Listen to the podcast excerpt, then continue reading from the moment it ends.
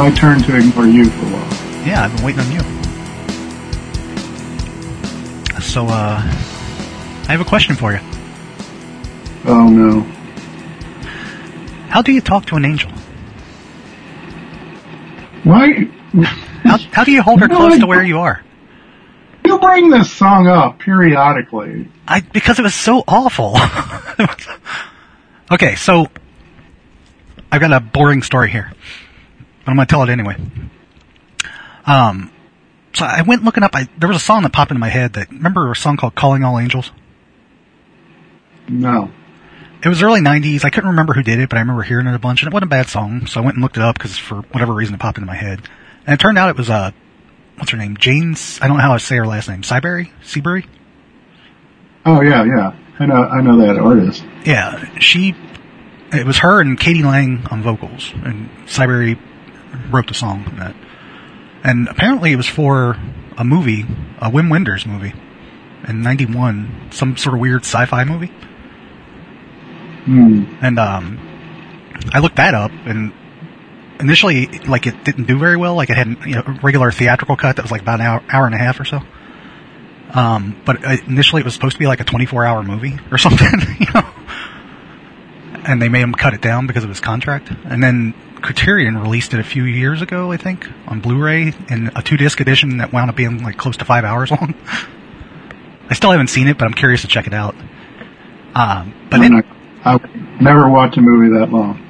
Well, I figure it's like watching, Lord of the Rings all at once or something, yeah, I don't know if I'd do that either.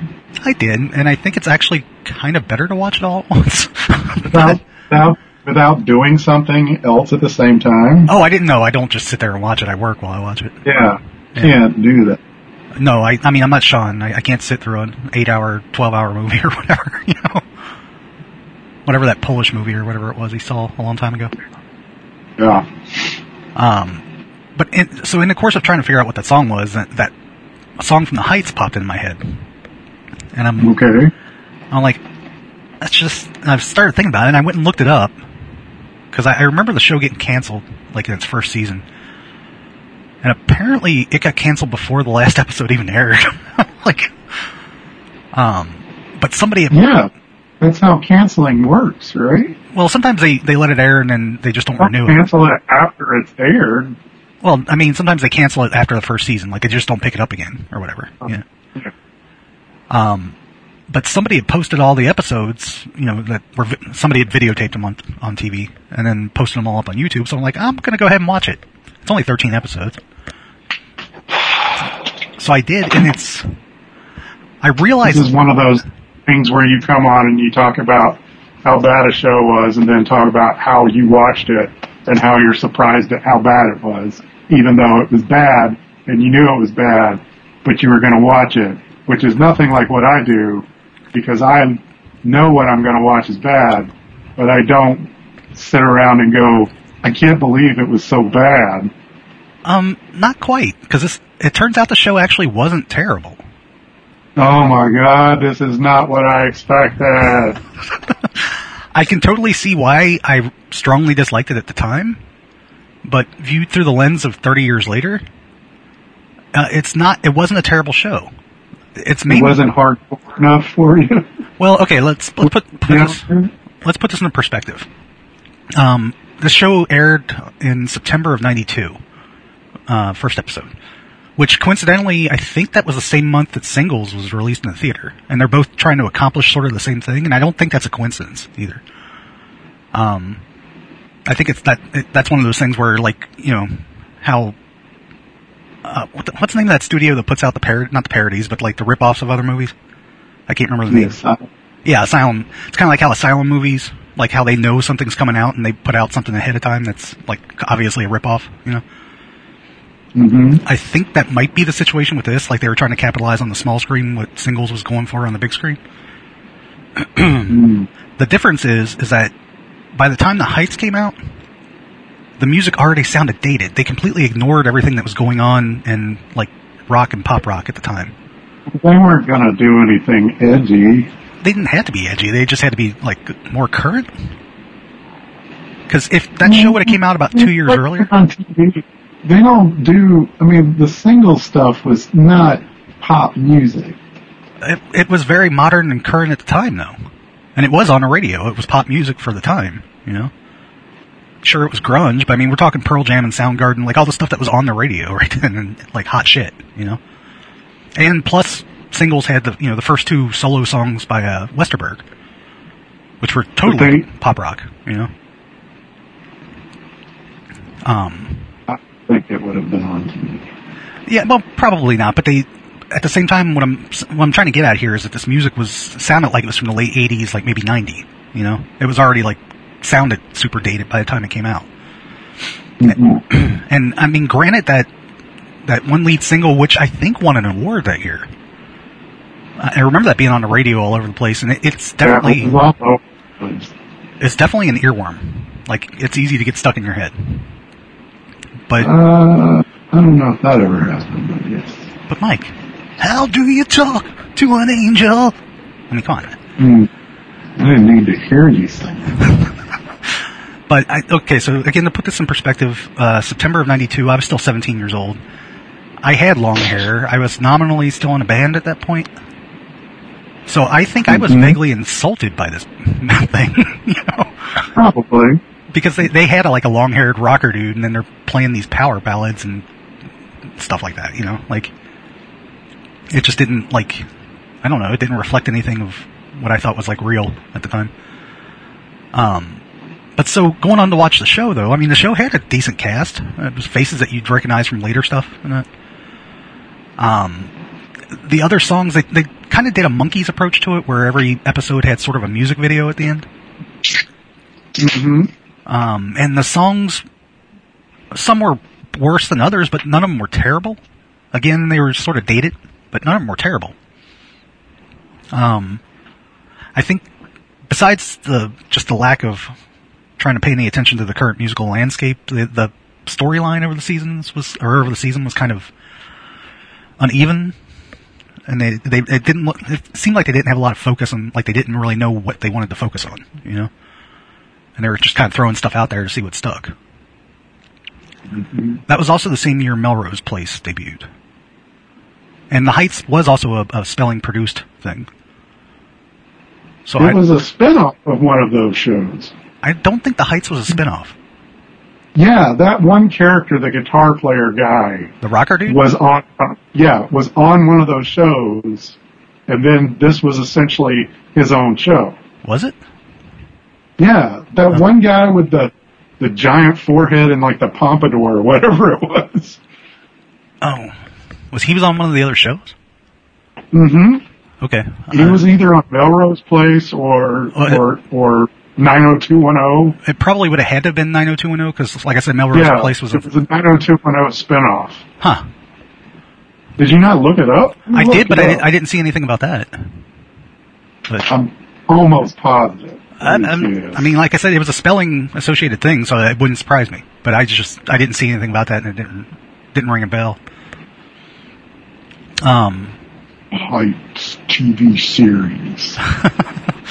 But yeah, you know, I mean, it was surprising that it wasn't terrible. I think I gave up on it right away back then because it was just, like I said, I think I was vaguely insulted by it. But, one of the more interesting things about watching this on YouTube and having been, home recordings is that they left the commercials in a lot of the episodes. So it kind of transported me back a little bit to that time period. Because, do you remember a PepsiCo commercial that was a Halloween commercial, and it had Frankenstein carrying a Pepsi truck, and then he shows up at this party and Dracula answers the door, and Frankenstein's got an armful of sodas and chips and stuff, and Dracula's like, what, no dip? And then you see Frankenstein sadly trudging back off the street to go get dip. It was you know, I thought it was a pretty funny commercial. There was a Taco Bell commercial with Eric Estrada. Oh. I do remember the Eric Estrada thing. Okay, so I'm mistaken.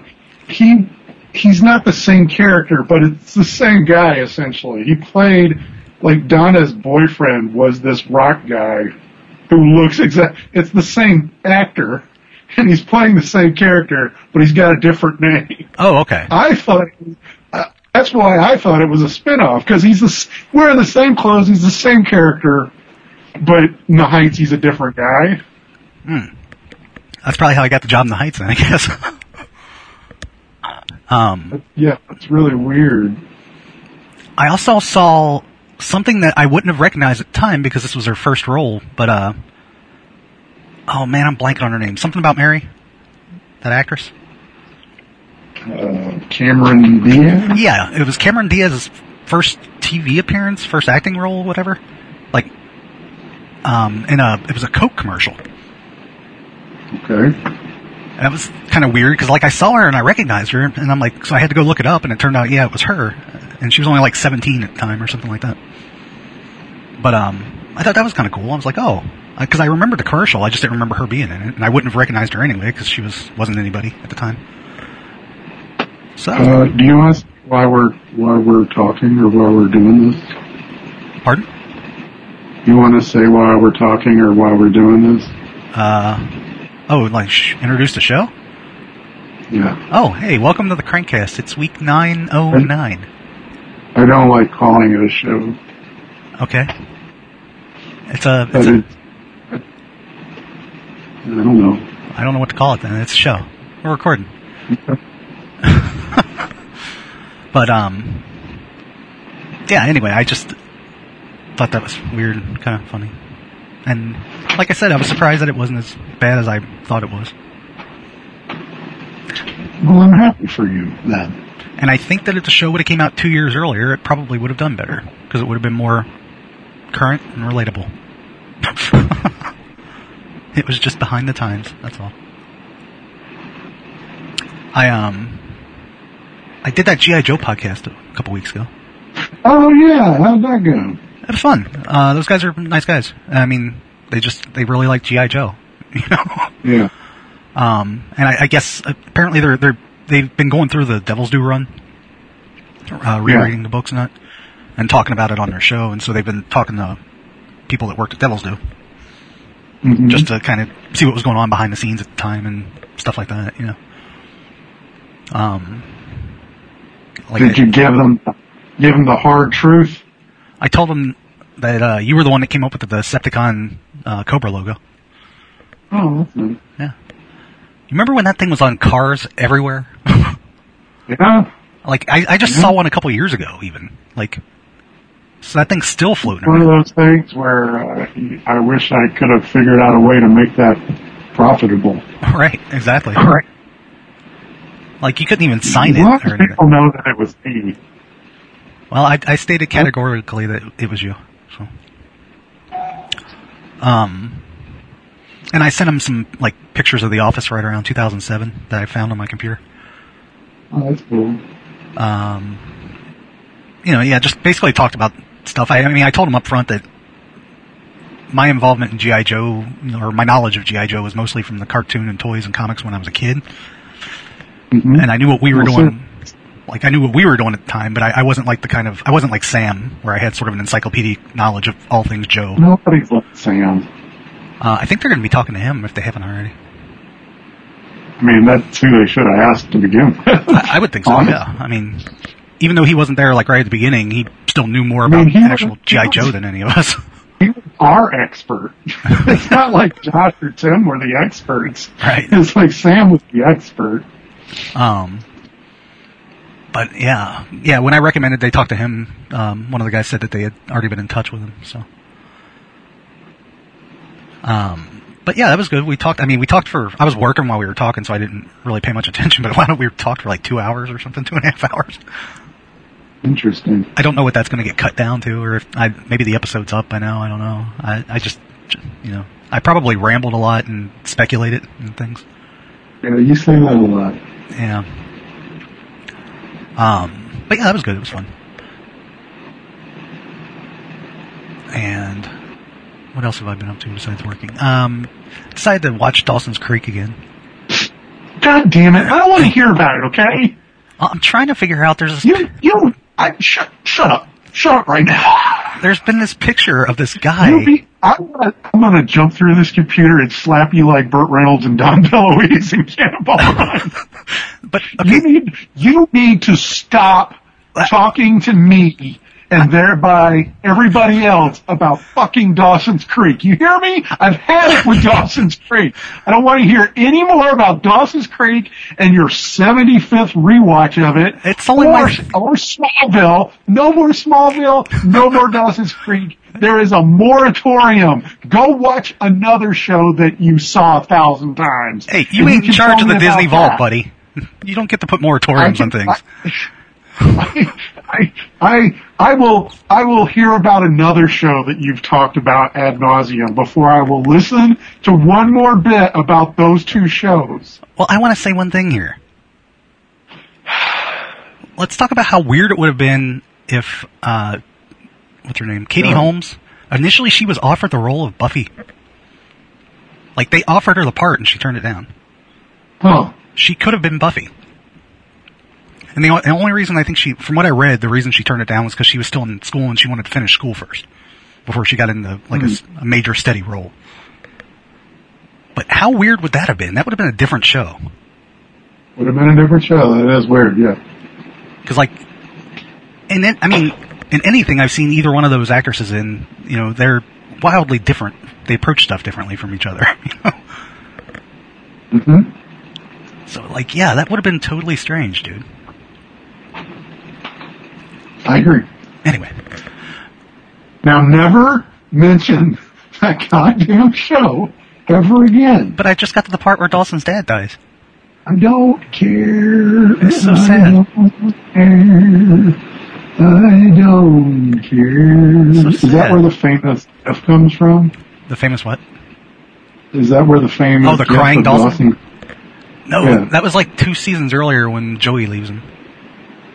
That was from Katie Holmes? Yeah, Joey leaves Dawson, he tells her to go because he realizes that he can't hold on to her or whatever. Tells her to go with Pacey. And then he just breaks out crying, which I also read that was ad-lib. That wasn't in the script. He just did that. Crying? Yeah. And that became, an internet meme. So, yeah, man. Good times. Never again. I will not. That is the first and last time I will ever ask you about Dawson's Creek. I will not abide by those rules. Oh my God! How are you going to disobey me like that? It hurt my stomach to say that. Anyway, how dare you? How dare you speak to me in such a fashion? Because I don't want to wait for our lives to be over. Oh, yeah. Also, this month we're going to see a nice Blu-ray release of Dawson's Creek. The complete series. No word yet on whether they've reverted to the original music or not, though. It is amazing to me that you are still talking after I just yelled at you. You're just still going on like this. I guess never said anything. You're just ignoring me. I don't know what you're talking about. I haven't heard a word you said. How dare you? I've got my selective Norton filter on. Shut up. I've got my selective Norton filter on. I have COVID, damn it. Do you? Yes. What's that got to do with it? You're going to treat me like this? What? Why are you pulling the C card? Yeah, I'm sorry, I had to. You're fucking talking about Dawson's Creek, man. I had to do something drastic to get COVID. So you preemptively got COVID. I got COVID because I knew you were going to say some stupid shit today. How did you catch COVID, Mike? I got COVID from new studio member Andrew. Oh, Andrew. Yeah. I'm going to shame him. So Andrew got COVID from his girlfriend, or partner. He calls her partner. Okay. That's one of those things. Sure. So he gets it from her. So he leaves the studio. He finds that out on the phone. And he leaves the studio on a Friday. Not on a Friday. On, I forget. It was some day of the week. All right. And he's like, I should probably leave. And we're like, yes, that would be safe. So he goes home. He gets sick. He feels bad. but not as bad as you're going to make him feel. But then he comes back. He's like, I'm feeling better, testing negative. So I drive him to work because he lives half a block away from me. Okay. I drove him to work, and as he gets in the car, I was like, are you sure you're okay? It's like, doesn't seem like it's been that long. And he's like, it's the 5 days. And I'm like, okay. And we go to work. It's Friday that he shows back up. That Sunday, my head starts hurting and my throat's kind of like burning. Mm. And I was like, motherfucker! And then Monday, I start getting like straight up cold symptoms and stuff. So you should be at the end of your contagious fact, like time, well, right? It gets better. I tested it and I was like, oh god, I actually have it. This motherfucker gave me COVID. And then I get the chills. I get the fever for like 2 days. It's like the worst flu I've ever had. Yeah. Now I'm okay. I like felt pretty great like the day after that. And today I feel normal. But now Julie has it. Well, that's to be expected, right? I mean, yeah, that's to be expected. But I've told Andrew I'm going to kill him. There's no getting around it. He's going to be murdered, and he just needs... I'm giving him this time... to make peace with things. I'm giving him this time, one, because I'm being responsible and making sure that I'm okay to leave the house when I leave the house. And two, yes, so that he can get his affairs in order and you know, leave all the stuff he needs to leave to the people that will be around after I kill him. Oh, Mike, don't hurt him. I mean... He hurt me, man. It's surprising you haven't gotten it before already. You know? Because I've been careful and I don't go anywhere. Right. This is the only way I was going to get sick. You know... I would just count yourself lucky to have gone without it so far, you know? I was hoping to never have gotten it. I mean, you made it through. It sucked for a few days, but you're all right now, you know? When was the last time you were vaccinated? It's been a while. Do they even still vaccinate people now? Yeah, I think they're probably moving it into more of a yearly model, like flu shots. Yeah, because I haven't gotten any notifications like I used to, because I'm high risk, you know? Yeah. They gave me... I would qualify for Paxlovid. But by the time they gave it to me, I was like, I feel great now. I don't need it. And then they told me about one of the side effects being like rebound COVID. And I was like, wait, the side effect from this is that you get COVID again after you've had, and I'm like, no. Huh. And I was like, so I didn't take it. I have it up on the counter. And I feel fine.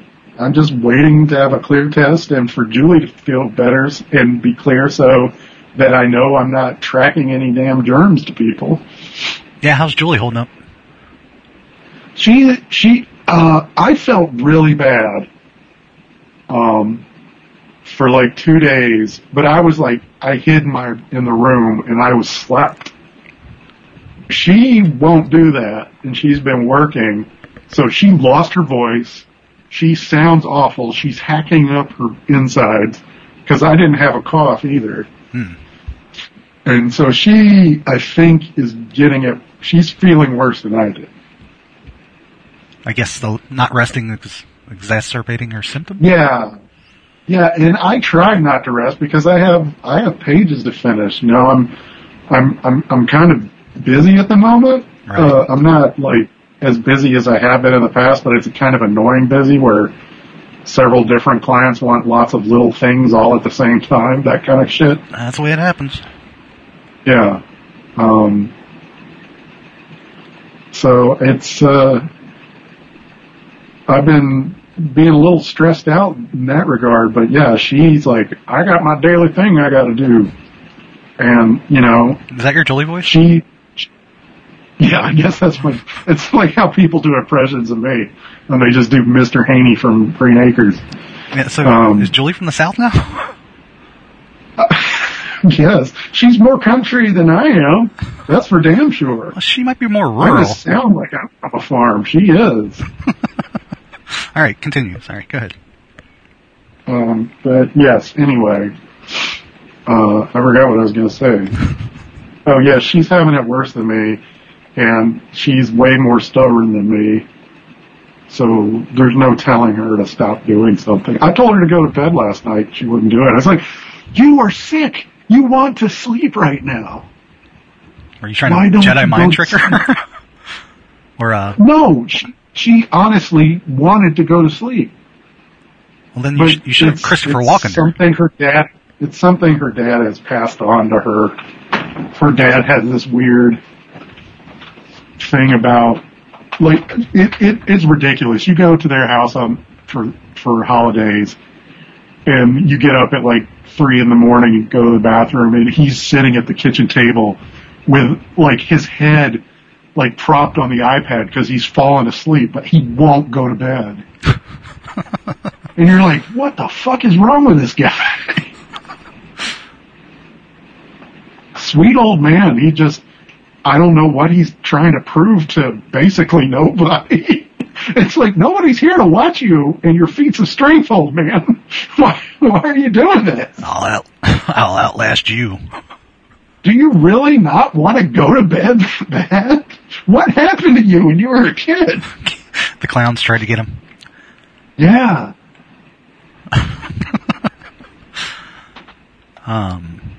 That's been my week, essentially. Haven't been able to practice my guitar. One of those little jobs is doing, the guitar teacher's, stuff. And, it's like his flyers for his shows. And I'm like, why am I concerned about his I'm like, well, he needs to have this done before the dates and stuff like that. But he never gets back to me. And I'm like, well, why am I concerned? I'm the one worried about, he should have this done by the time this comes out. And like, it's because we work in a very deadline, goal-oriented job, and that becomes second nature after a while. I guess musicians don't care. I mean, they're musicians. I guess he's very on the ball, though, most of the time. He's a very type A kind of personality. Yeah. Speaking of music stuff... Oh, go ahead. I was going to say he's a New Englander, too, so it's like... Well, not New England, he's from New Jersey. It's the same thing. They all have that kind of... What? They all have that kind of East Coast, like... They sound mad when they're not kind of thing. Well, I'm not sure anybody from either one of those places would agree with your statement that they're the same thing. Well, they don't think so, but ask anybody else that's not from there, and they're going to get that response. They'd say, well, now, Mike, it's your boy. I'm not talking about fucking out of a Stephen King novel. I'm talking about, like, New York, Massachusetts. Yeah, well, speaking of music, I did... Okay, go ahead. Lie. I was just going to say... Keep interrupting me. If this is about fucking off the creek, I will fucking kill you. You stop talking and I think you're done, and then you hold that for like 3 seconds, so I start talking and then you start talking. I never do that. Finish what you're saying. Go ahead, man. We have shows from long ago that can prove that I never talk over you or interrupt you. Yeah. Go ahead. I'm sorry. Uh-huh. Whatever. Go ahead. Finish your thought. I wasn't going to say anything. I'm done. Mm-hmm. Well, you see, on Dawson's... Oh, you motherfucker. That was a good one. This reminds me of that time when Pacey and Dawson were talking, and... Motherfucker! You motherfucker! And then all of a sudden, Wings Hauser shows up and just says, Mike! Out of nowhere. This is getting really weird. I'm seeing him everywhere now. Really? No. I'm still locked in that world where every time you watch a Wings Hauser movie, he turns to you and says, Mike, like through the screen. I haven't watched a Wings Hauser movie in a while. Mostly because he hasn't done one in a while. Well, did you ever watch that Pale Blood or whatever? I mean, I'm sure there's... I'm pretty sure I'm sure there's still Wings Hauser movies you haven't seen. Yeah, you know who's watching all the bad movies now? Is Sean at the studio. He watches them all now. Because he works on his iPad and he just goes over to the couch like he's trying to show off that I can't move from my desk. And he's like, well, he can't see it from his desk. I'm going to watch it over here. I'm like, motherfucker, this is like cruelty.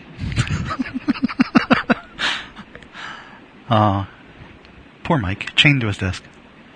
Mm-hmm. You have no mobility. I have not. I haven't watched it. I moved on to Cole Hauser movies.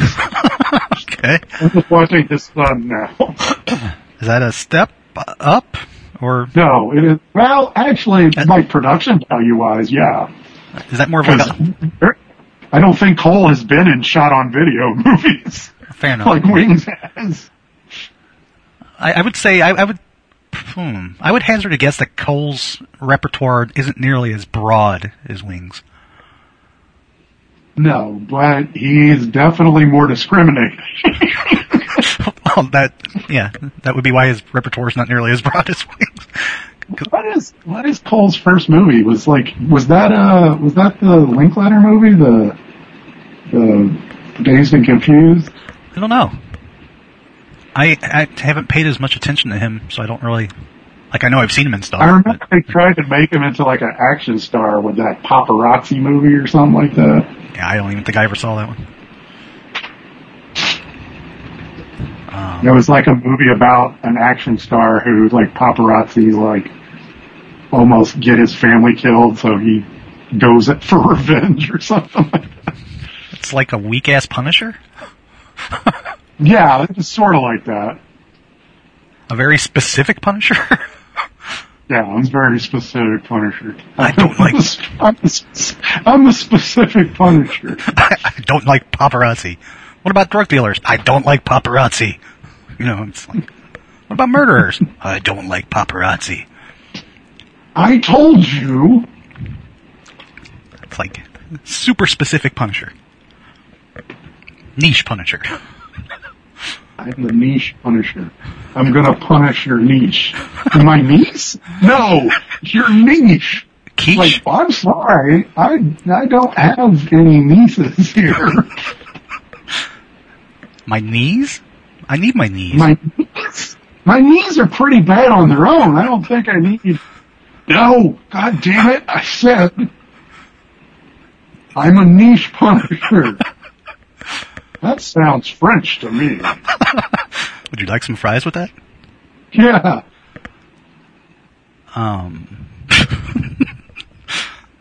Is that our new thing? Niche Punisher? Niche Punisher? I should do that. Did you see my Hank? Oh, yeah. I asked you about my Hanker t-shirt. Yeah. Have you sold any of that shit? I've sold one. I thought it might be you. No. Actually, it probably is Tony Moore, because Tony Moore told me that he really wants one.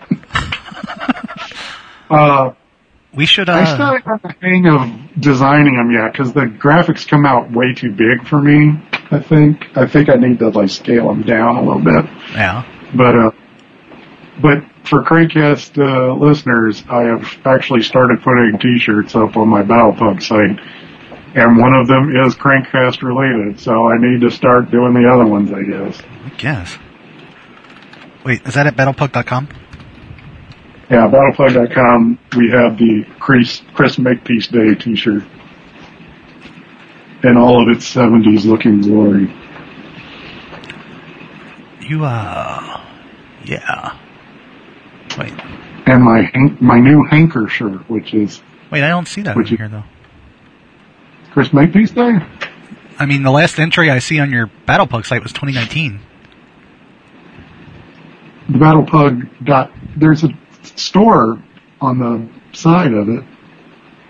I'm trying to... What? For t-shirts and more. Oh, okay. Well, we should just direct link to that then. Yeah, battlepug.threadless.com. Yeah, okay. I went to the Battlepug comic site. Yeah, there's a link to it. You're just not very good at that. Well, you don't know how to use the internet. It wasn't super, like, obvious.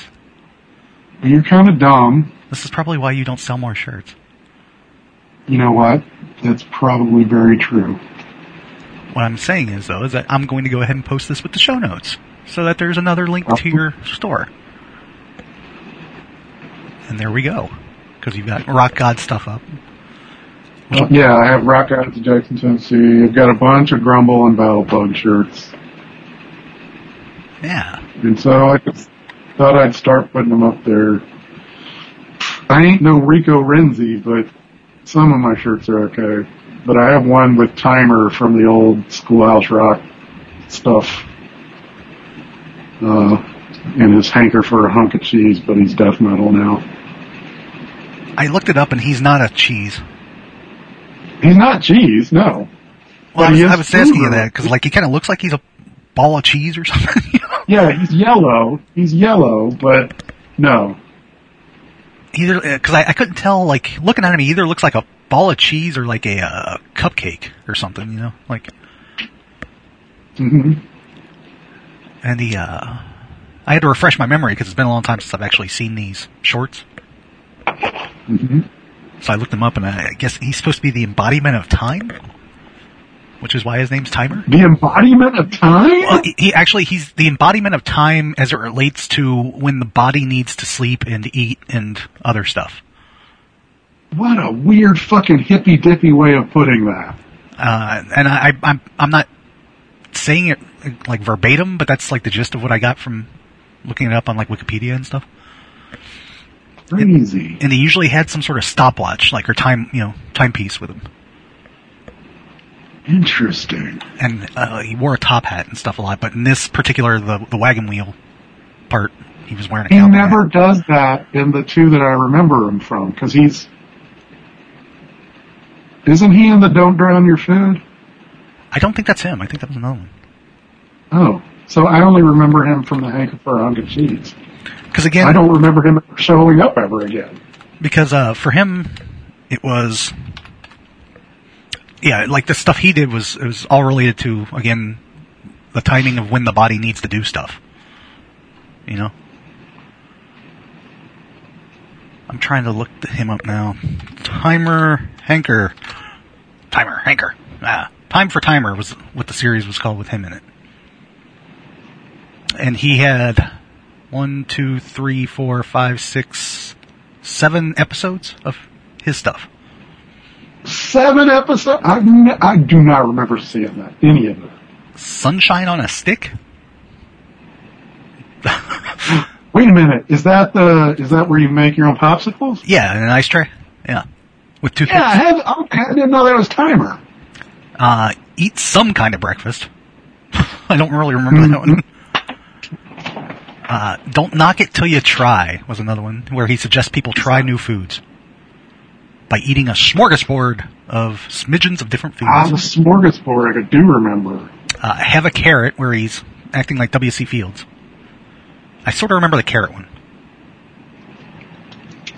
You Are What You Eat, where he's a roving reporter and he's in the digestive system. And he's reporting on the simplified explanation of nutrients and how the body uses them. High time for dinner. What? No time for breakfast. Now look, since 6 o'clock last night, you haven't eaten a bite. Come on, I'll show you why there's really no way. I don't remember. To a busy day. Here we are inside your body, and this noisy. Dude, that's terrifying. Because there's no food in the place. Oh, but. That is, you know what, that's interesting, and it really explains a lot about why his hat is so big in the Hanker for a Hunk of Cheese, because he wears a top hat normally. Right. And well, so his cowboy hat is the same size as his top hat. Which, I mean, that was like, what they call that, a 10-gallon hat or whatever? Like. Yeah, when your 10-gallon hat's feeling 5 gallons flat. Yeah. Liberty Mutual customizes your car insurance so you only pay for what you need. With money you save, we try to electrocute a Timer. Does this count as a commercial for them? I think so. Send them a bill. Yuck! Oh, come on! Don't knock it till you try it. But a little on your plate, don't make a face before you taste it. Something it's wait, why don't you try? Schma's going dinner. With games, a smidgen of this, and a smidgen of that. Don't knock until you try it. Eating candy, little bites of peppermint. Oh, this spread is kind of disgusting. Especially without any visuals to accompany it, his voice is terrifying. It's terrifying. I mean, when all you can do is just hear his voice, like if I heard that in my head, with that would scare the shit out of me. Yeah. So, man, this came out in 75 originally. Look, a wagon wheel. And then the related thing for a long time though. Yeah, they played those all through the 80s. Like, yeah. Or at least till I quit watching Saturday morning stuff in the 80s, whenever that was. The related thing to that, that was the like the Chopper and the Don't Drown Your Food was the Bod Squad, and those first came out in 74. Okay. I vaguely remember the Bod Squad, but yeah, that was 7 episodes too, and it had Yuck Mouth about Scatman Crothers not brushing his teeth. Yuck Mouth, I know all about. The Monkees. Yuck Mouth was Scatman Crothers? Yeah, yeah. That did not sound like Scatman Crothers. Well, it was Scatman Crothers. The Munchies, Quick Fast, Nutty Gritty, which is also Scatman Crothers. I don't remember Nutty Gritty, I don't think. And then Chopper. I'm the Chopper. Hey, that's Chopper. Me. Yeah, Chopper and Yuck Mouth I sing to this day. And Julie heard me sing Yuck Mouth, and she thought that it was my way of admitting to her that I don't brush my teeth. And I was like, no, this is a song from when I was a kid. I'm not trying to tell you that I didn't brush my teeth in a creative way. Well, kudos. I just thought it was a weird thing of her to assume. Kudos to her for being creatively interpretive. I guess. Also, Make a Saturday, where you make a Sunday but a healthy one. I do not remember that at all. I remember that one. And then of course, Don't Drown Your Food. Don't drown your food in mayo, salt, ketchup, or goo. Right. Because it's no fun to eat what you can't even see. So yeah. Don't drown your food. Right. Stuff that sticks with us to this day. So those PSAs really worked. Yes, in a way. Except for the ones that I don't remember seeing. Right. And then, of course, there was also Schoolhouse Rock. Yeah. And I guess, people remember those a lot more. Yeah, they were catchy. Coincidentally, my friend Brian has a daughter that's I guess she's in high school now? Wow. 15? Is that high school? 15's high school, right? Yeah. It's the beginning of high school, yeah. So, wow. I guess she's in high school now, but her school's doing a production, I guess they've turned Schoolhouse Rock into, like, a musical. I mean, they were already musical, but they've turned it into a production, like where I guess they do the songs from Schoolhouse Rock and string them together in some sort of story. I don't know. But he's the teacher there asked him during one of the parent visit things if he wanted to play guitar in the band for it. So I guess he's going to be playing guitar in a school production of a Schoolhouse Rock musical thing. That's fun. Yeah. Pretty weird. I'm the Chopper. Hey, that's me. Chopper was somewhere between Fonzie and Rocky. Or maybe that's just my interpretation of him. No, yeah, he was definitely meant to look like Fonzie. Because he was the most... Yeah, and he had, like, the pompadour and stuff. But, yeah, anyway. So that was a nice walk down memory lane there, wasn't it? So... I must have to do it. Trying to think, let's see. Reminds me of that episode from season 4 of Dawson's Creek where... Your mother? I knew it? I'm kidding. I watched a couple of Monkees, like, documentary type things recently. Very close. Oh, okay. Documentary, that's not new. Well, okay. One of them was a biopic. Which I biopic Monkees? Yeah, it came out in 2000, and it had Colin Ferguson in it. Colin Ferguson? He was in Eureka, the sheriff. Oh, yeah. Weird. What was he playing? He was playing for some reason, and I I didn't find anything concrete on it, but one review of this biopic suggested that it was probably a legal thing. They didn't present the actual people that created the Monkees, the two guys. One of them was the director that directed Head and then went on to direct like Five Easy Pieces and stuff like that. And I don't remember his name, but like they didn't actually name them as them, so he's playing like a fictional version of that director. Okay. So that was his role in the movie. Biopics are always really weird for me because a lot of the times I just don't think the people they get to play, the actual people, look enough like them. Yeah. About half of the Monkees in this thing kind of looked like them, the other half didn't really, but they all sort of acted right, so it still wasn't a very good movie, though. And then I watched this actual kind of documentary thing from 96 when they were working on that Just Us album, I think. That had actual interviews with the Monkees and some of the other like people that were related to the project and that. And the Monkees were like remembering what things went on. And I suspect that the biopic drew heavily from that because there were incidents in the biopic that were basically what was being talked about in this documentary. Stuff like Mike Nesmith putting his fist through a wall when he was getting into an argument with Don Kirshner. There was a concert in 66 in Cincinnati where like a crowd of screaming teenage girls were chasing them through the streets, and they found a cop car and jumped into the back of the cop car and told the cops like go, you know. And then the car was like surrounded by these screaming teenage girls rocking the car and putting their face up against the windows and stuff. And the biopic, it wasn't clear that was Cincinnati, but I found out it was Cincinnati from the documentary that I watched after that. It happened to me when I was in Cincinnati as well. It must just be a Cincinnati thing. Yeah, you know. But the documentary thing was on YouTube, and I watched the biopic on Amazon. But I don't really recommend watching the biopic. In fact, I don't recommend saying biopic too often.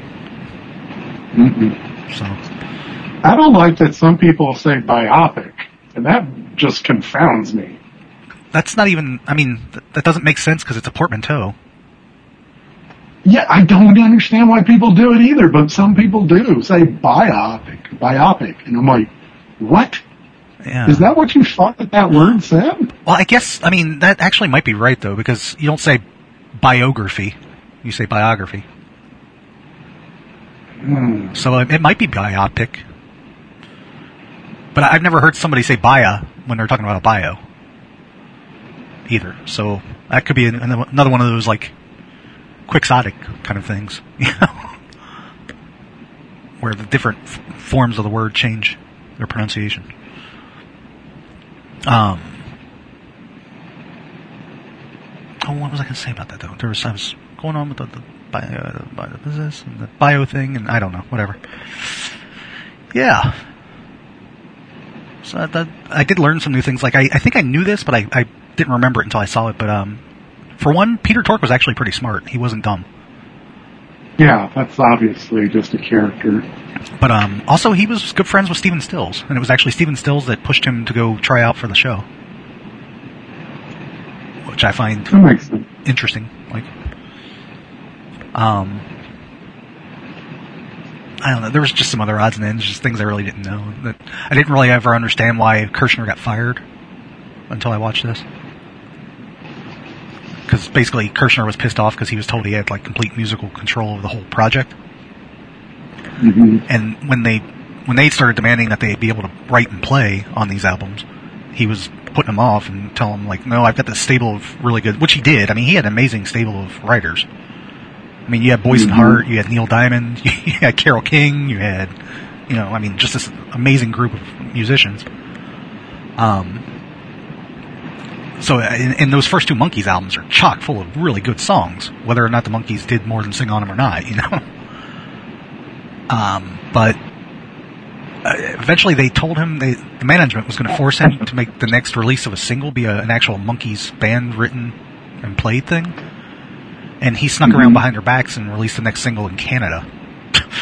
Like, and made it two of his stable written stuff, you know. So like that brought everything to a head, and they were like, nope, you're done, you're fired. You know, we're going to cancel your contract or whatever, buy out your contract, whatever it was. And that's how Kirshner got kicked out.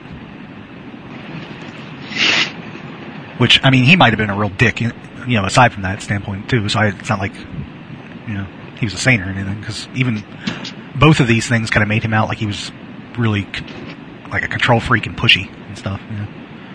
Mm.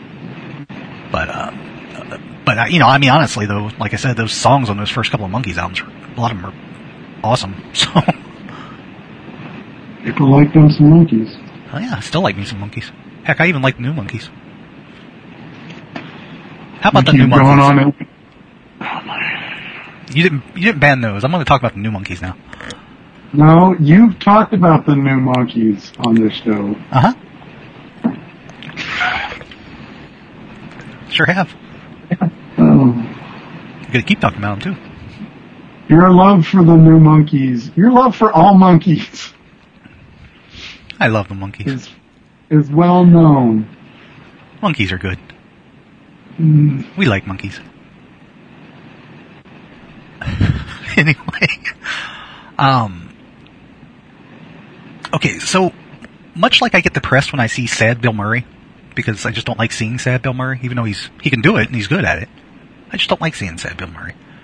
I watched a movie with sad Patrick Stewart recently. Oh, that's sad. And it had Katie Holmes in it as well. And he's playing like an old prodigy. He was a former prodigy or like top of his field pianist. Or is that pianist? Yeah, they say pianist. Okay. So, and he's got some sort of like anxiety about performing. He develops like a phobia or something like that. And for some reason, he hits it off with this reporter, and she makes him less anxious about stuff. So she goes on the road with him, and that's Katie Holmes. But it's just it's weird because it's just a sad, real sad Patrick Stewart. You know, I'm like, man, I don't want to see him all sad like that. You should send him a card. I felt like I needed to, or like, you know, send him some hugs or something like. I don't know. He was probably just acting, so you're probably okay. Oh, okay. Well, that's fine then. You don't have to worry about it because he was just acting. Yeah, okay, that's fine. As long as he was just acting. Yeah. All right. He's really good at the acting, so. He is. Yeah, he is. Definitely good at the acting. Oh, there was so much. It's been so long since we talked. There were things I wanted to talk to you about. Like, I watched the recent trilogy of Halloween movies. Dislike. Huh? Dislike. You didn't like them? I don't know what you're talking about. The recent Halloween movies? Yeah, the ones with Jamie Lee Curtis. Oh, the last one sucked ass. The last one was like the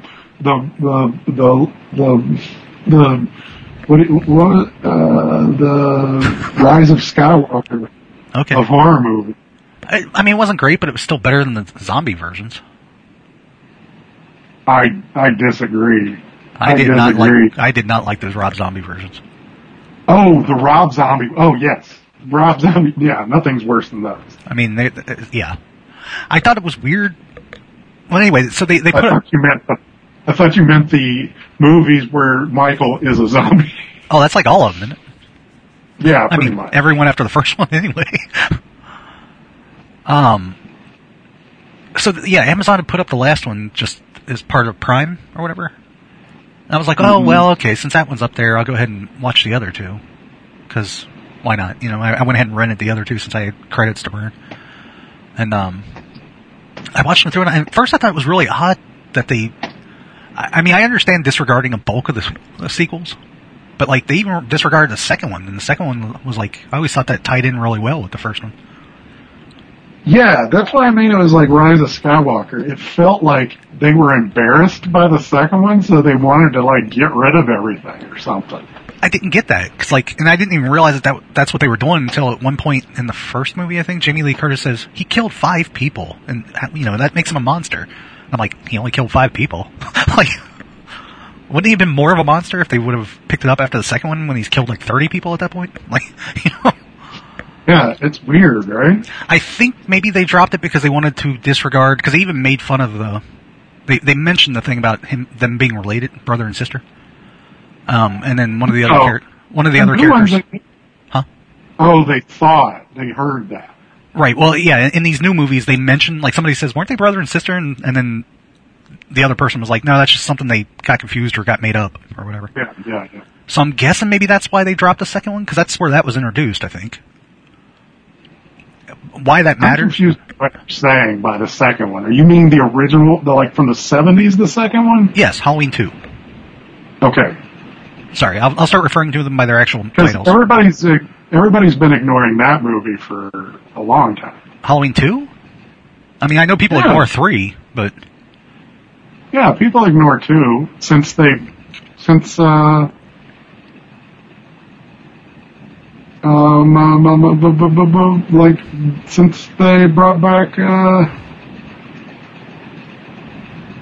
I get confused. Well, anyway, I always liked 2. I thought 2 tied in really well with 1 because they pick up the day after or whatever, you know? I do not like them being related. That never bothered me. In fact, I was always in the camp that I wish they would have further explored that Michael Myers was like the product of some weird devil cult thing. You like that stuff? From 4? Like the cult stuff. I think 4 and 5 is where they introduced that. 4 or 5? There was like 3 movies where he's like the cult of 4, I think. Where that dude shows up and breaks him out of jail, like that weird cultist cowboy thing. Yeah. I actually like that idea, but they dropped that like in 6 or something like that, I think. But anyway, so yeah, I watched these and I didn't think they were bad, but man, they are just kind of relentlessly grim.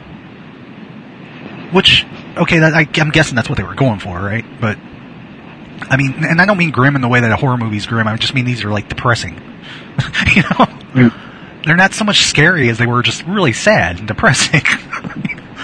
They don't make sense within themselves. Oh, I don't know. I thought they stacked up all right to each other. Well, like I said, the second one, and then the last one, it's like a huge tonal shift. Yeah, that last one... It's like the difference between Rise of Skywalker and Last Jedi. It's like somebody must have complained about that second one, and they're like, well, let's fix it and pretend the 2 didn't happen, I guess. I really didn't quite... I don't think I quite got Halloween Ends. Like, whatever it was they were going for, I don't... Yeah, but I mean, Halloween... It was such a weird fucking movie. Halloween Kills was... So it's Halloween, Halloween Kills, and then Halloween Ends. Just so I'm making clear which order these are in. I thought Halloween Kills dovetailed with the Halloween fine. They made sense to each other. But then you get that third one, and it's like... It was sort of like that... which one was it? Friday the 13th, Part 4 or 5? When it wasn't Jason in it at all, it was a kid? Yeah. It was sort of like that, except there was a Michael Myers in Halloween Ends. He was just sort of a mentor. It was just weird, I guess. Soundtracks were good though. They actually, it was Carpenter and stuff, and his son, I think. Carpenter and his son and somebody else, whoever they've been touring with for the past like several years. I guess, man, that's probably closer to like 8 to 10 years now that they've been doing that stuff. I also watched the weird original cut of Arcade. That Full Moon movie? Oh, the one with the Disney graphics in it? Yeah, well, they don't look exactly like Light Cycles, but I could see how they got sued for it. Yeah. I watched it, not because of that, because when I was reading about the original cut of it, apparently, and this, panned out from me watching it, a lot of the changes they made actually changed the whole vibe of the movie, too. Because they went back through and fixed stuff that they didn't like or changed stuff they didn't like when they had to redo the graphics. Mm. So they're like real subtle things that make the movie tonally slightly different. And it doesn't have that gotcha ending like the final one did. Mm-hmm. Where the kid shows up at her doorstep or whatever.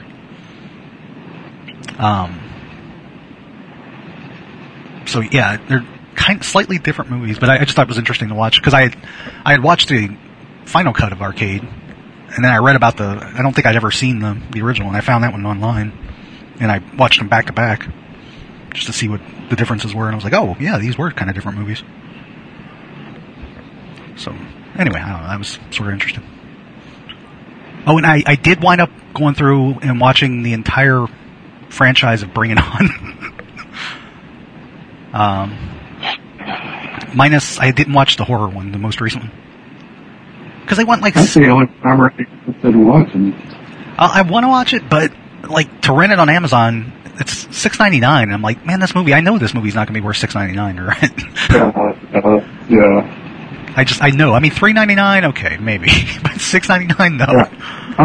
Yeah. I hear you. I'm right there with you. I mean, and that's me saying that even where I'm not really paying for it, I'm just using my delay shipping credits on it. You know? It still wasn't worth $6.99. So I haven't seen that one yet. But so those were kind of interesting, actually.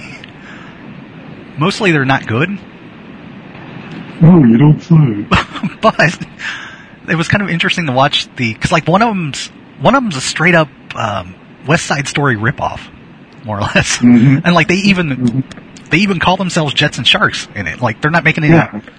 It's not like a pastiche or like a. Wasn't the title alluded to it too? What's it called? It's called In It to Win It. Oh, I guess I'm wrong. Yeah, and then the second to last one or second most recent one, it's called Worldwide Cheer Smack. Is Cheer Smack? Cheer Smack, yeah. Is that the name? That's the name of the event they go to, the Cheer Smack? Well, they were Cheer Smacked online, meaning they were, like, you know, dissed online. And they had to bring it on to do a cheer rattle kind of thing. A cheer off? In another country? Well, this was actually worldwide, yeah. I mean, it was all done online. So, like, each team taped their, you know, broadcast themselves on the internet. Oh, that sounds extremely uninteresting. Well, it got weird because there's like they were trying to incorporate stuff like QAnon, not QAnon, anonymous, you know, with the masks and stuff. They were like trying to. I hate the description of this. They were like trying to incorporate stuff like that, and then all this like, and plus as this series has gone on anyway, it culminated in this where like they're working.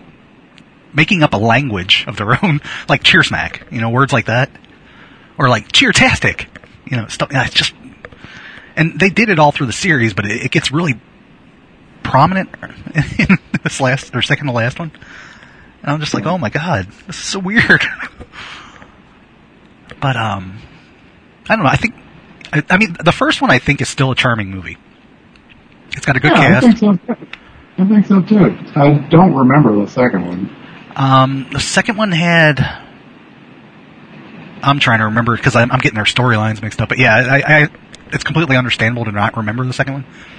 The only reason I really remember the third one is because it had, however you say her last name, Hayden Panetta. Yeah.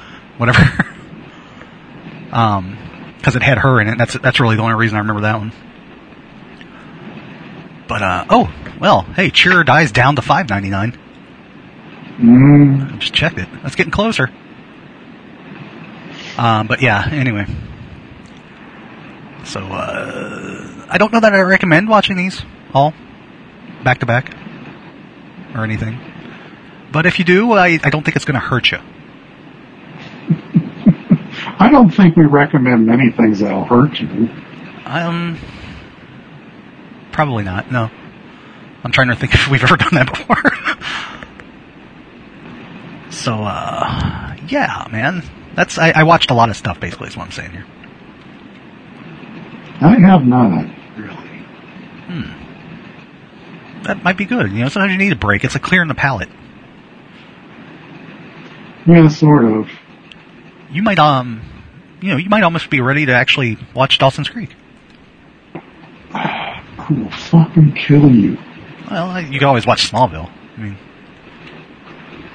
I'm never going to watch either of those. Just out of spite? Yeah, at this point. But Dawson's Creek was so well written, man.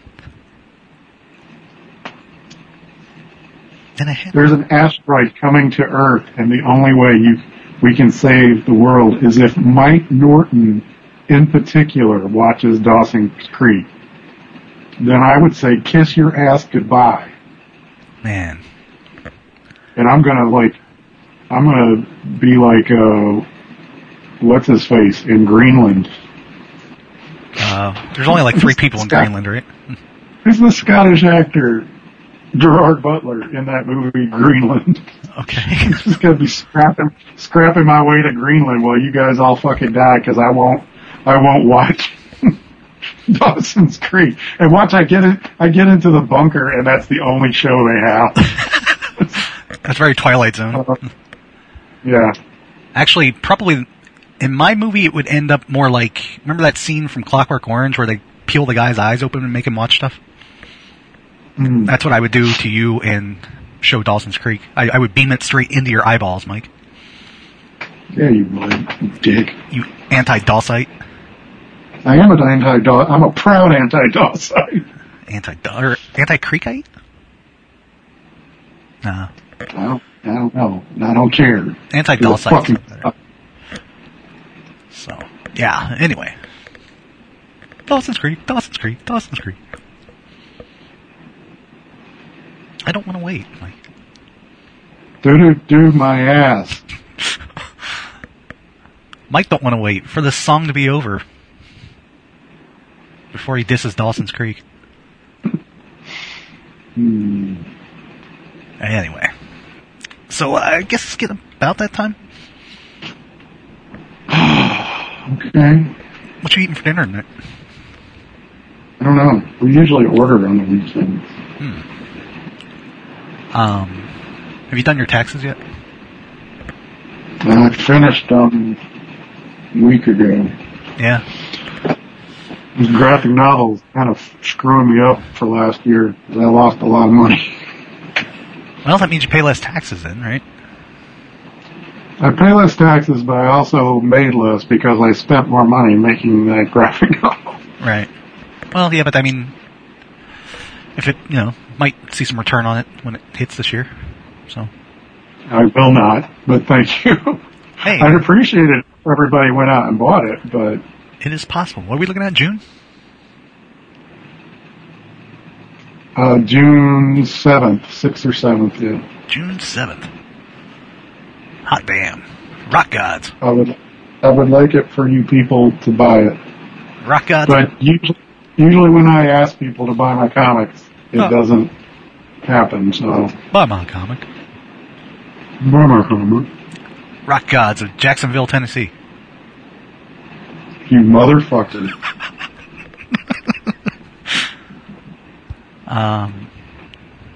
Anyway.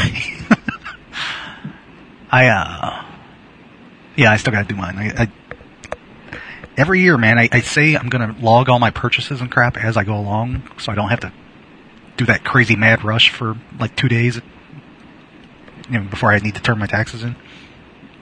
And then I start out, it's like a New Year's resolution kind of thing. I start out pretty good, and then I miss one or two, and then I forget all about it until the end of the year, and then I'm looking at it going like, oh my god, I gotta do all this stuff, I gotta log all this stuff so I can give it to my tax guy, oh shit, you know. So this weekend's my tax getting together weekend, and I'm pretty much just gonna be pulling my hair out, trying to get everything together so I can take it to the tax guy next week. And I'm running late, because usually I got this shit done like early February. But 22 wouldn't let me go, so I didn't have any time. Stupid 2022. But anyway, point being, do we have an email? Yeah, a little bit of email. Did you say we have COVID email? We have COVID email. From February 22nd. Wow. Ed Dowler from Vermont writes, that's a new person, right? Doesn't sound familiar. I checked Urban Dictionary for busted cap, and apparently it comes from a line from a 1969 version of True Grit, and in the movie, it's a reference to the powder cap that old-timey firearms use. Oh, I wonder if the line reappears in the Coen Brothers remake, which I've only seen once in theaters. Huh. I like both versions, but Jeff Bridges was overdoing the cottonmouth voice in my humble opinion. There ought to have been subtitles for every time his character spoke. Hope you two are well. Ed Dowler from Vermont. Have you listened to Jeff Bridges talk lately? I think that's his actual voice. Did he have like a stroke or something? Yeah, it really does sound like he's... I don't think he's from the South, but he definitely... Maybe he is. Where are the Bridges from? He is turning into... Bo Bridges is his father or uncle? Hmm? Bo Bridges is his father or uncle? His brother. Bo Bridges is his brother? Yeah. Holy shit. Bo Bridges always looks so much older. They're from L.A. Yeah, they were born in L.A. Yeah, they're from L.A. I don't know. He is turning into an old coot. How much younger is Jeff than... Oh. I don't think by much. Like 8 years. Really? Yeah. Bo Bridges was born... I guess that makes sense, because Bo was in, like, movies in the 60s. Yeah, he was born in 41. I actually didn't realize that Jeff Bridges was born in 49. He's older than my dad. Mm. Wow. He always seemed so much younger than that. I didn't realize he was that old. I mean... He was probably in his late 20s, 30s when King Kong was made. Huh. It's kind of weird to think about. Captain Colin wrote. Hi, Captain. Oh, thanks for writing. March 5th, which was only 5 days ago. I know math. Math, good. Hi, Chap. Just catching up with podcasts and realized I did not miss many episodes of Crankcast. Hope you are both okay and dealing with the pressures of work and no work. I also hope your therapy session event. Well, Mike, oh, you missed a word, Colin. It went all right. It's went all right. I don't like it. Are you supposed to like it? I don't think you're supposed to like it. I don't know. I have to agree with Crank. Mike's accent went very southern in the last episode, but to be fair, you always sound like an episode of Huckleberry Finn to me. There was never any Huckleberry Finn show, Colin. There's no episodes of Huckleberry Finn. Will you be my Huckleberry? But I know what you're talking about. Was there a Huckleberry Finn show before I say that? And I'm wrong for the 5,000th time on this show. I want to say there was a Huck show. I don't think there was a Huckleberry or Tom Sawyer. Besides, those guys were from Missouri. They didn't really... Sorry, I'm thinking Huckleberry Hound. Huckleberry Hound did have a country accent, though. And I think he had a show, too.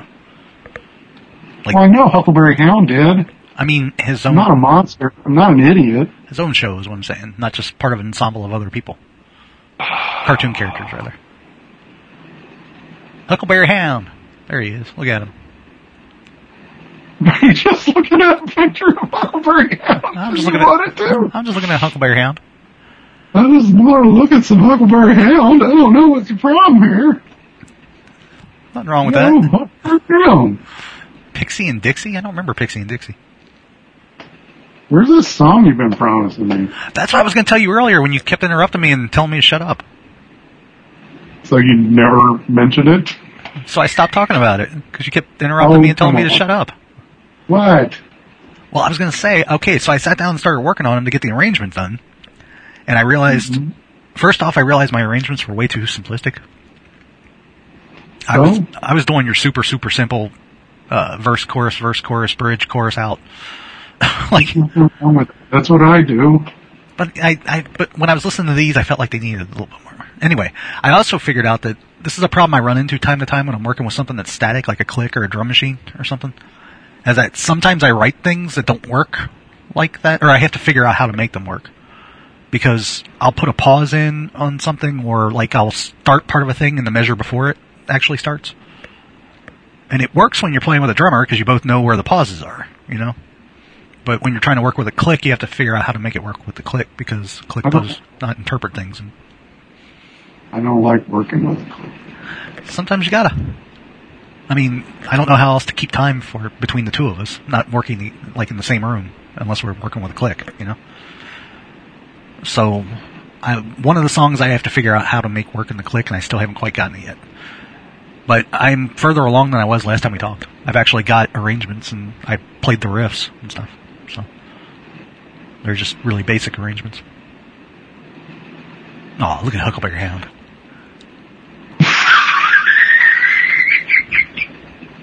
Come on, man. It's a blue dog with a hat. That is funny. That's funny. And a bow tie. And I laugh at that. That's fucking funny.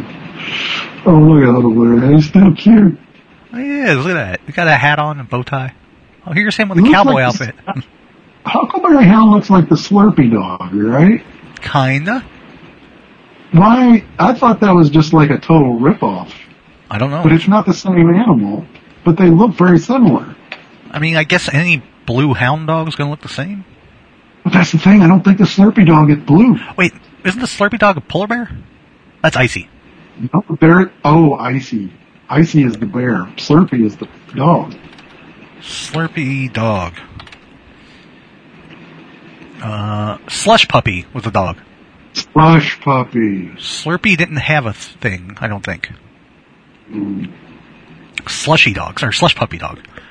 Which, he wasn't blue, yeah, he wasn't blue. He just wore blue, a blue sweater and a blue, like, wool knit hat kind of thing.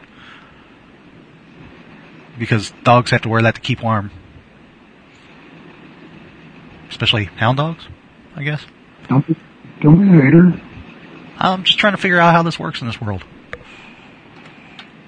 Slush Puppy dog. Let's look at the Slush Puppy dog. Yeah, he's a white dog. Mm-hmm. He's not as cute as Huckleberry Hound, though. His hat's dumber. He just has a beanie, right? It's like a winter wool hat with a puffball on top. Yeah, like a toque. And he always wears the same clothes. Huckleberry Hound gets dressed up in different stuff. Huckleberry, cartoon dogs don't dress in different outfits. Yeah, like here's one of him as a cowboy, here's one of him as a cop. I think you're on a fan art site. Here's one of him in leather. Here's one of him dressed up as a swami. What? Yeah, with a crystal ball and all that. Swami. I think this is a fan art site. Here's him dressed up as a lady with a... I don't know why he's dressed up as a lady. I would go to their website before you find the gangbang picture. Oh, here he's a fireman here. Mm-hmm. Is he wearing clothes? Well, not much, because he's a dog. Wait, here's another one where he's an Indian? Construction worker. Where he's a Canadian? Did you say Canadian? I said an Indian. Here's one where he's a Canadian. Why is Huckleberry Hound a Canadian? Oh. How can you tell? Here's one where he's getting punched through the phone. He's dressed like a Canadian. Here's one where he's getting punched through the phone. Like you were talking about doing. Let me finish this email. Okay, finish the email. I'm working away at my Artist Alley stall at London Film and Comic Con this weekend. It's gone really well. So it's Friday out while he's working at a show. Okay. Obviously, it's not going that well if you're sitting there writing us an email. Hey, now, be nice. Okay. I'm also getting really excited about attending Star Wars Celebration, and I saw pictures, by the way, from that show, and he's got the show presence down better than I do. That's definitely true. I'm also getting really excited about attending Star Wars Celebration in April. I've spent a fortune on photo ops. I'm on the fence about getting a photo with Carl Weathers. I'd love to meet him, but I would have to do the Predator handshake. My arms are too puny for that. Sounds like he's already blown any money he might have made from that convention. That's true. Maybe Bill Duke could give me some advice. Hey. I'm sure he could tell you how to get your arms less puny. Bill Duke. I'm pretty sure you didn't have any scenes where you shook Carl Weathers' hands, but didn't Carl Weathers have a scene with him when he's cracking up? I don't know. I think that's the part where he's like shaving his head and he's starting to bleed and stuff. Oh, weird. Isn't that Carl Weathers talking to him? He's like trying to talk him down or something, isn't he?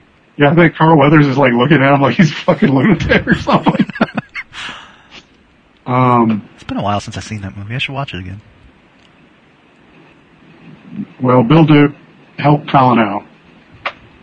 Yeah. Anyway, have a good week. I'm looking forward to hearing your next episode. I miss you guys. Cheers, Captain Colin. Captain Colin, you're the only reason we do this show. Thanks. Well, you know. You and Henrik from Denmark. Yeah, he's not the only reason. Yeah. He's a reason. Yeah. There are other reasons, though. Are there? Well, sure. Huh. So there's Dynamite's doing a based on the cartoon Gargoyles comic. Yeah, it was doing very well. Huh. Did not know that. I think it did like an amazing first issue. People love them. People love them some Gargoyles, man. Oh man, do they ever? And I gotta be honest, and it's like professional wrestling for me. I don't get it. I don't understand it. I never liked that cartoon. I don't understand why people have that much love.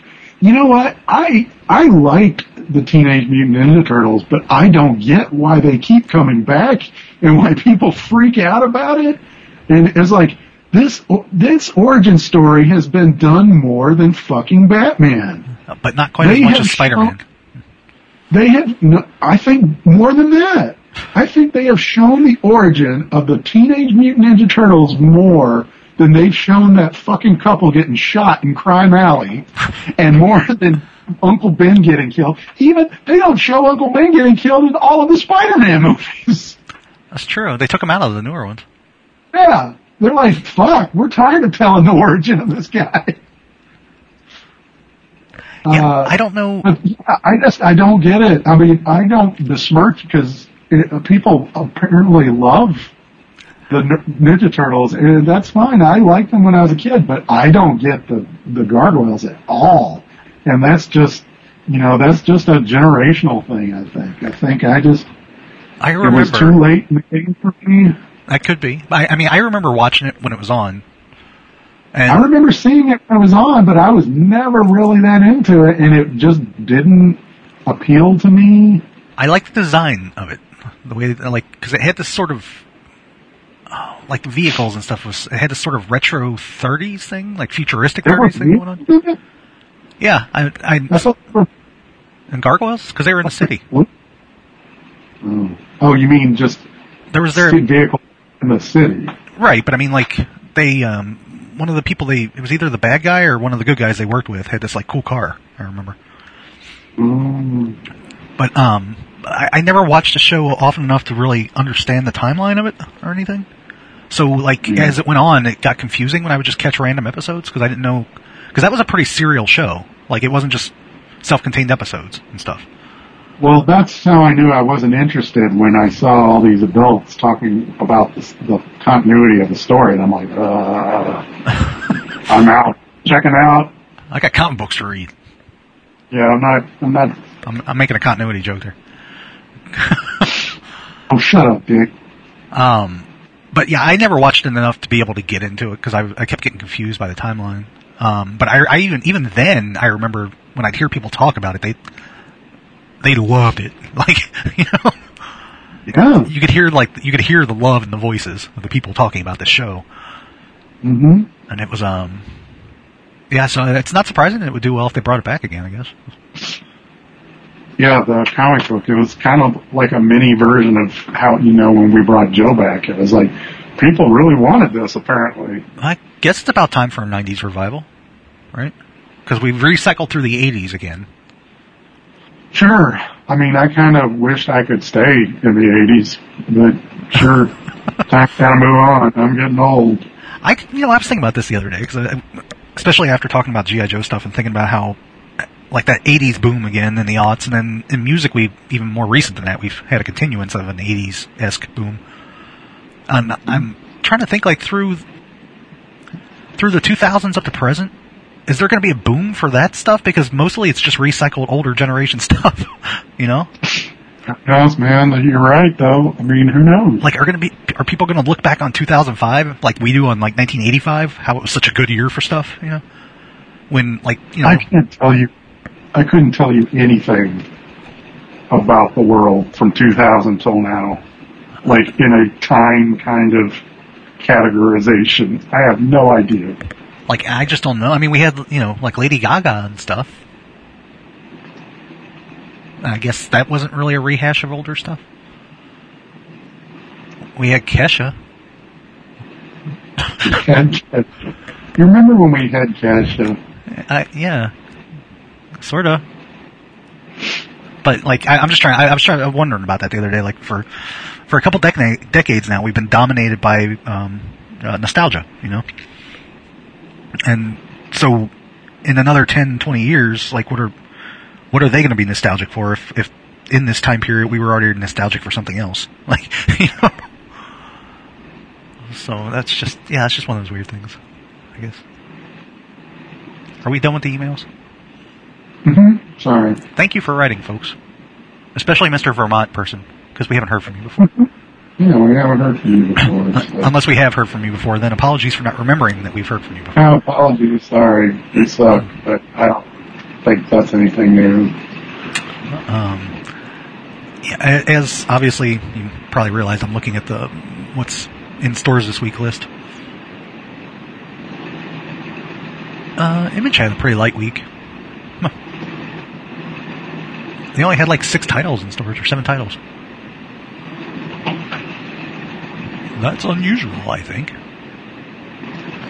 It gets kind of hard to tell because, like, I'm looking at Marvel, and there's, I don't know, you know, at least 5 different variant covers per title on this stuff. And so you kind of have to, like, keep skipping down titles to count how many actual individual titles there are. Mm-hmm. From Oni Press... In stores this week was a graphic novel called The Snowcat Prince, which was an English adaptation of a foreign graphic novel. And I lettered the English version of this. And it's cool. It's a, you know, kind of a fantasy story about a anthropomorphic cat. And, well, he's not anthropomorphic in feature. It's just he speaks and has intelligence. But he's like the scion of a... Talking cat? A talking cat? Yes. And it's got Eric Roberts phoning in the lines. Oh my God, Eric Roberts, what won't you be in? In fact, in A Talking Catty, he literally sounded like he was just on the phone, phoning in the lines. No, what I've heard about that is that David Dakota went to his house and recorded him in his living room. And just sat there and like had him run through the lines? I mean, it was probably on a fucking iPhone, who knows? But anyway, so the Snowcat Prince, he's a scion of a kind of a dynasty of royal cats, I guess, and he has to go find this magic to bring back health and love and things to the kingdom. And on the course of that, he has to overcome his own, you know, failings and fears and make friends with other people and whatnot. It's a good story. Trying to make friends. Not good at it. It is hard. I mean, the older you get it, the harder it gets to make friends. Well, that nobody wants to be my friend. Well, you know, you don't really put yourself out there, Mike. Don't you? That and I'm ugly. I wouldn't say you're ugly. From Vault Comics, West of Sundown number 9 is in stores this week. That's got some Jim Terry art. Jim Terry. His kitty died. Oh, I'm sorry to hear that. That's one. He has many kitties, but it still would suck to have one of them die. Is he a Catman Crothers? He is the Catman Crothers. Like he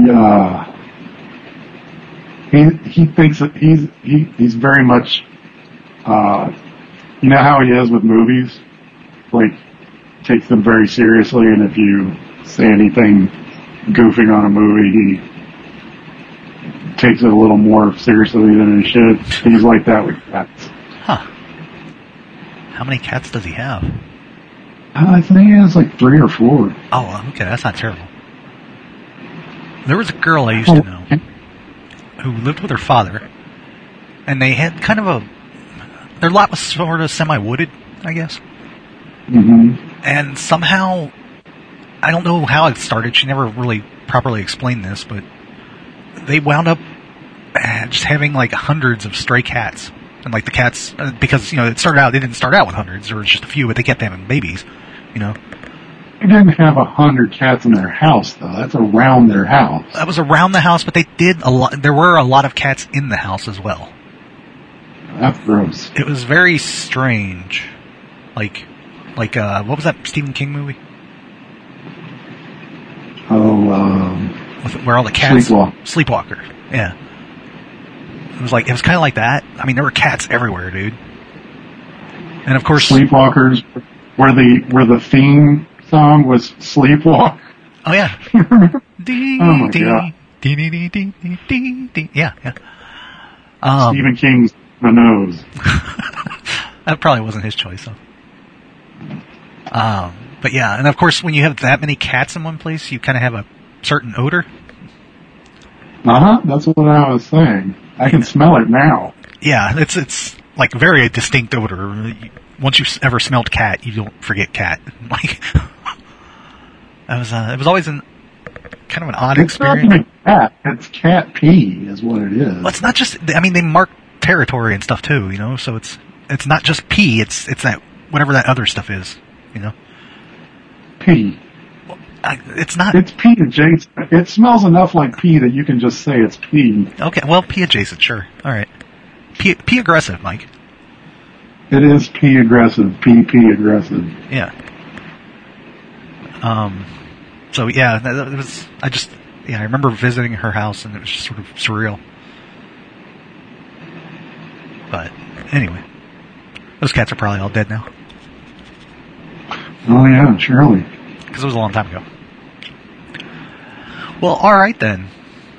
Should I see what's in stores next week in case we somehow don't record? Well, we missed... Shazam Fury of the Gods has been out, or came out a week ago, or this week, I don't remember. But okay. I have a story in that. It's all Shazam stories written by the actors in the new Shazam movie. Really? Yeah. Huh. And mine was written by Adam Driver and Kenny Porter. They're teamed up with comic writers. Oh, okay. That's sort of a novel approach. Yeah, it's interesting. Mine's about... Is Kenny Driver related to Minnie Driver? Kenny Porter. Okay. Adam Driver. Is Adam Driver related to... Not Adam Driver. Why did I say Adam Driver? Adam Brody. Jesus Christ. Okay. Not Adam Driver. Oh. See, I wouldn't have known if you didn't correct yourself. I would have never known. Kylo Ren wrote this story of Shazam. Okay. Even though he's not involved with that franchise. All right. All right, then. Shazam. Yeah. It's about a dog. It's about the Shazam dog? No, there's no Shazam dog. I thought there was a Shazam dog. There is a Shazam... not monkey, but... Shazam rabbit, I think? Okay. There's a Shazam rabbit? I don't know. I think there's a Shazam bunny. Huh. That's weird. Hobby. Now you're just like. Look, y'all, look at him! Shazam animal. Oh, look, here's Huckleberry Hound in a Shazam costume. Are you fucking better be lying to me.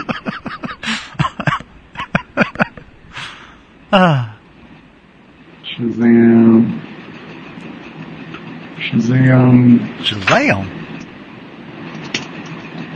What was the thing? Hoppy, yeah. Hoppy was a bunny rabbit who lived in the town of Funny Animalville, along with an assortment of other funny animal characters. Hoppy was also a big fan of superhero Captain Marvel. Shazam. So he became Captain Marvel Bunny. That's just odd. But well, keep in mind, Captain Marvel, or as it's called now, Shazam... That's what I was going to ask. I mean, so like Captain Marvel, that's the whole Marvel family, right? Like Mary Marvel and all that.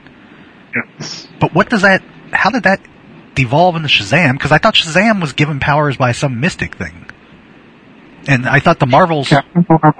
Captain Marvel was given powers by saying the word Shazam. Okay. And he became Marvel. How's that work for the rest of the Marvel family? Well, they get to say Shazam as well. Oh, okay. They become. Marvel did not like that, so they said, "We're going to sue you." And they said, "Well, we won't call the books Captain Marvel anymore. We'll just call them Shazam, but he's still going to be called Captain Marvel." And they said, "Okay, we can't do nothing about that." And now that there's a movie, everybody's called Shazam now. I don't know if they even call him Captain Marvel in the comic anymore. Well, there's not like a Marvel family in the new Shazam movie, is there? Yes. Oh, there is? Okay. That's right. Yeah. Adam Brody is playing Captain Marvel Jr., or as they just call him Freddie Freeman now. I don't think they call him Captain Marvel Jr. Okay. Yeah, the whole Marvel family thing always kind of confused me. It confused a lot of people. It confused everybody but Eric Larson, I think. Because that's how he modeled his life. Yeah. Was on the Marvel. Pretty much loves that Marvel. Huh, okay. Well, cool. Go check out Shazam. Oh, that was some other stuff I sent those Joe guys. I dug out some of those old commercials for G.I. Joe. The ones we did. And one of them was my favorite, not because you did the voiceover to it, but actually because I did the bubbling beer at the end of it. Mm-hmm. But I revisited those and looked at those, and they're pretty damn primitive by today's standards. Yeah, I'll bet. Considering I had to pack in like 20 to 30 seconds into under a meg, for one thing, because everybody in 2001 and 2002 was still pretty much on 56K dial-up. So, yeah. I mean, for back then... I'm surprised people were making animated stuff, honestly. It's weird. It wasn't fun. It wasn't fun to download. It wasn't a fun experience. Yeah. Especially when... they made the mistake of, like, you couldn't bypass it. Like, because for a lot of things back in the early 2000s, that would be, like, your entry portal or whatever. Mm-hmm. And they wouldn't let you bypass it to just get in the site. I think I might have done that once at the very beginning, and I realized this is dumb because people don't want to have to wait for this. So I made it so you could bypass it to get into the site. But, yeah, that was... And I remember having to build loading screens so it wouldn't just sit there blankly while it downloaded. But, skip intro. Yeah, and there was definitely, I incorporated skimp intro and stuff like that. But it was just weird, and I've been debating on whether or not I should, because I know I've still got an old backup machine around here somewhere. It's got Macromedia Flash on it. Like, I'm wondering if I should dig into the source files and actually output good versions of them, and then I'm like, is it really worth it? Is it worth the time to do that?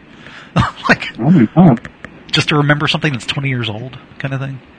So, yeah, I don't know. It was, I don't know. It was novel for the time period, I think. Because I wasn't doing much more than just pushing pictures around, but it was sort of... Not only was it novel, it was kind of expected. Well, it wasn't expected at first, but it was kind of a precursor to what they were doing like in the later aughts with the motion comics and stuff like that. Because I would have little things where I'd animate parts of the drawn stuff and have things pop out of frame and stuff like that. Like, I remember one where it's like a, what do they call those little, the trouble bubble. There was a trouble bubble and it launched out of frame, like, into the foreground and stuff. And I did another one where Storm Shadow was throwing a knife, so I had to animate the arm and the knife. But, yeah. All they wanted was a drink. All they wanted was a drink. It's good times. Good times. All right, then. I guess on that note, you can reach us at crankcast.com, crankcast@gmail.com. You can go to the Battlepug store, which is battlepug.threadless.com. Buy Mike's t-shirt. You can buy a hanker. Yeah. I need to pay off this Jackson, Tennessee book. So, yeah, you could actually buy some Rock Gods t-shirts as well. So, Mike's website's IHateMike.com. Did I say that? I don't know. You can find art at cadencecomic.com still, and whatever. I don't know. We hope you have a good weekend, or however long it takes us to record again. Mm-hmm. A good intervening time between shows. Yes. And on that note, goodbye. Bye.